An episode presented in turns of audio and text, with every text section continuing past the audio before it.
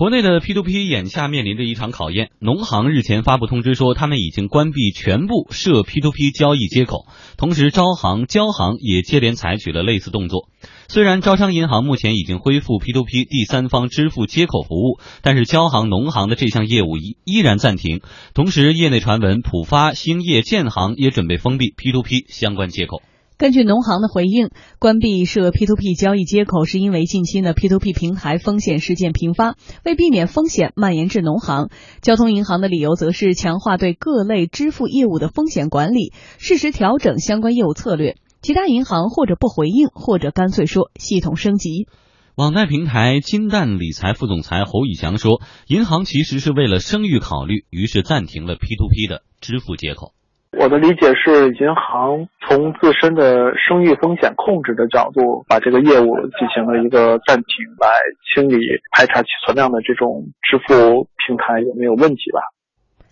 P2P 业内人士开始担忧，银行关闭设 P2P 接口的多米诺骨牌效应已经开启，行业可能遭受致命打击。也有人说，P2P 平台对接的支付接口主要以认证支付为主，这种接口下，银行很难对平台的资金流进行监测，因此呢，存在较大的风险隐患。银行的当前的一致行动，可能是对第三方支付风险进行集中排查而已。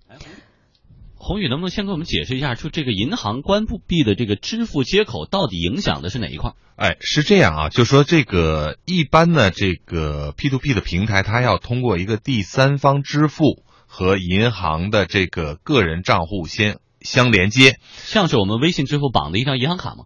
呃，不能这么理解啊，就是第一个，就是说所有的 P to P 平台，它其实是通过一个第三方支付平台，嗯，连到银行去的，它不是直接连的。支付牌照的这些，对，有第三方支付的牌照的，嗯，然后呢，银行的那些网银通过这个第三方支付，直接去到了 P to P 的平台，实现一个资金的转移，嗯，现在我们所说的这个关闭，是指网银。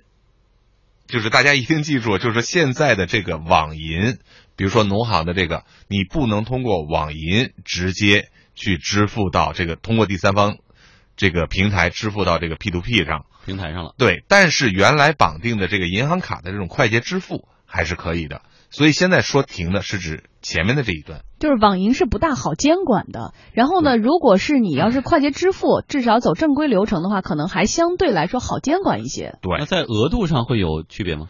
呃，是有区别的，快捷支付就要低很多。对，快捷支付要低很多了。实实际上呢，银行呢也是在去规避一个风险，就是说他不希望，呃。本身第一个啊，我们说白了，银行不希望大量的资金流出，嗯，这是都流到了 P to P 平台上。对，第二一个 P to P 的平台的这个影响，他不希望反过来去影响它，因为现在呢，监管层一直也在要求说，第一个我要求银行不单是这种支付的这种监管，第二，另外一个我要求说 P to P 的平台上的资金是应该托管到银行平台上的，嗯。而如果真正托管的时候呢，你可银行对这个 P to P 的这个资金，你就有一个监管的这个职责了。嗯。而那个时候呢，可能对银行来说更是一个烫手的山芋，尤其是最近这个发生的这个事情比较多，所以银行也不愿意。但是我们反过来想，这大家也不要过度解读这件事情，因为它不是一个一刀切的。就是说，所有的这个除了农行以外，其他的是针对某几家支付和某几家这个 P to P 平台，不是说我对所有的这个 P to P 平平台我全部停止了。但农行这个是切的比较严的，但其他跟进的几家银行没有完全切开。那对 P to P 带来的影响是什么？那就说白了，你就没有钱进来了嘛。嗯，以前呢被掐了，对，就是或者是只是变成无水之源了。P to P 咱有有两个，一个是这个贷款方，一个是被贷方，对吧？被贷方呢，就是需求钱的人还在那儿，但是已经钱进不来了。那你说这个买卖还怎么做呀？好，在一小段广告之后，我们继续来关注 P to P 行业的风险。中央人民广播电台《温暖回家路》由中国劲酒独家冠名播出，春节团聚。带敬酒和健康回家。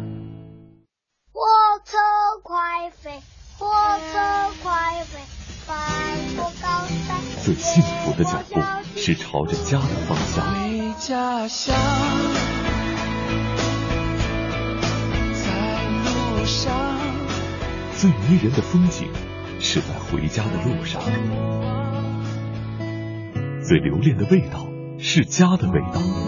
每当我再想起家那温馨的味道，胸中力量熊熊燃烧。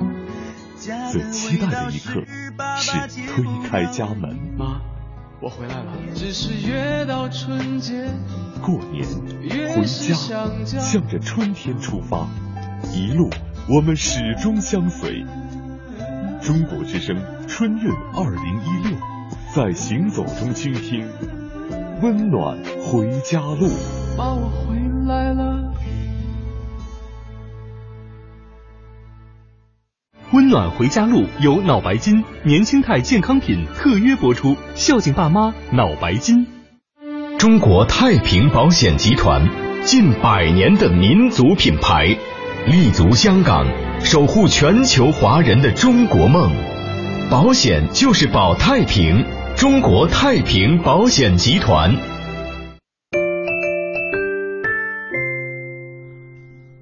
好的，我们继续来关注银行整顿 P to P 交易。有观点认为，P to P 风险对于银行业的实质影响影响啊，其实并不大。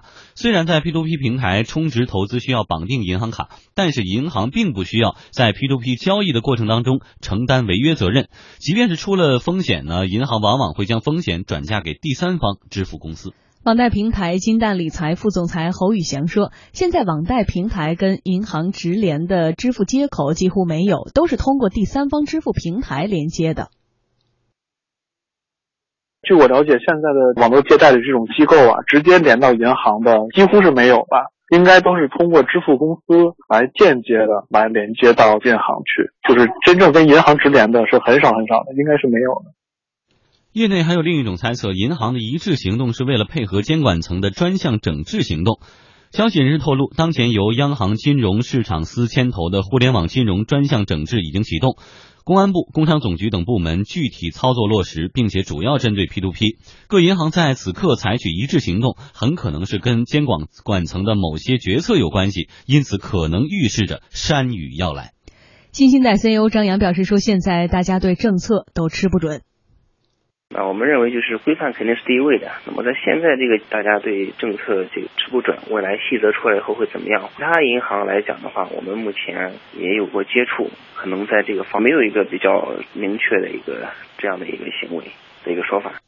二月四号，国务院最新发布关于进一步做好防范和处置非法集资工作的意见，特别提出防控重点领域、重点区域风险，各地区各有关部门将要坚决依法惩处非法集资违法犯罪活动，密切关注投资理财、非融资性担保、P2P 网络借贷等新的高发重点领域。P2P 网络信贷行业被列为重点防控的领域之一。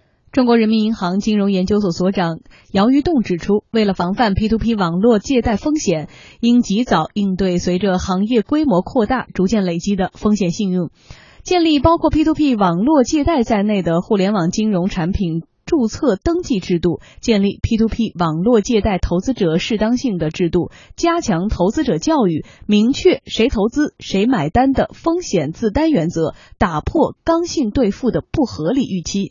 网贷平台金蛋理财副总裁侯宇翔介绍，按照央行的意见，P to P 公司必须让银行进行资金监管。存管之后呢，这个支付的服务是由银行来做，还是由三方支付公司来做？这其实是没有具体的限制的，都可以。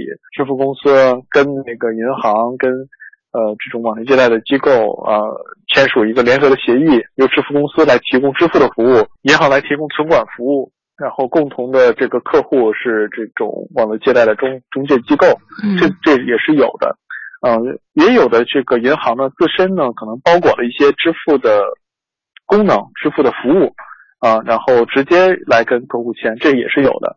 哎，其实，在 P2P 无论是呃受让方或者需求方，嗯，这方面而言，最担心的还是资金的安全问题。对，所以这个过程当中，怎样让银行发挥更大的作用，或者应不应该让银行发挥更大作用？哎，这是两个话题啊。第一个是发挥什么样的作用，第二个是应不应该。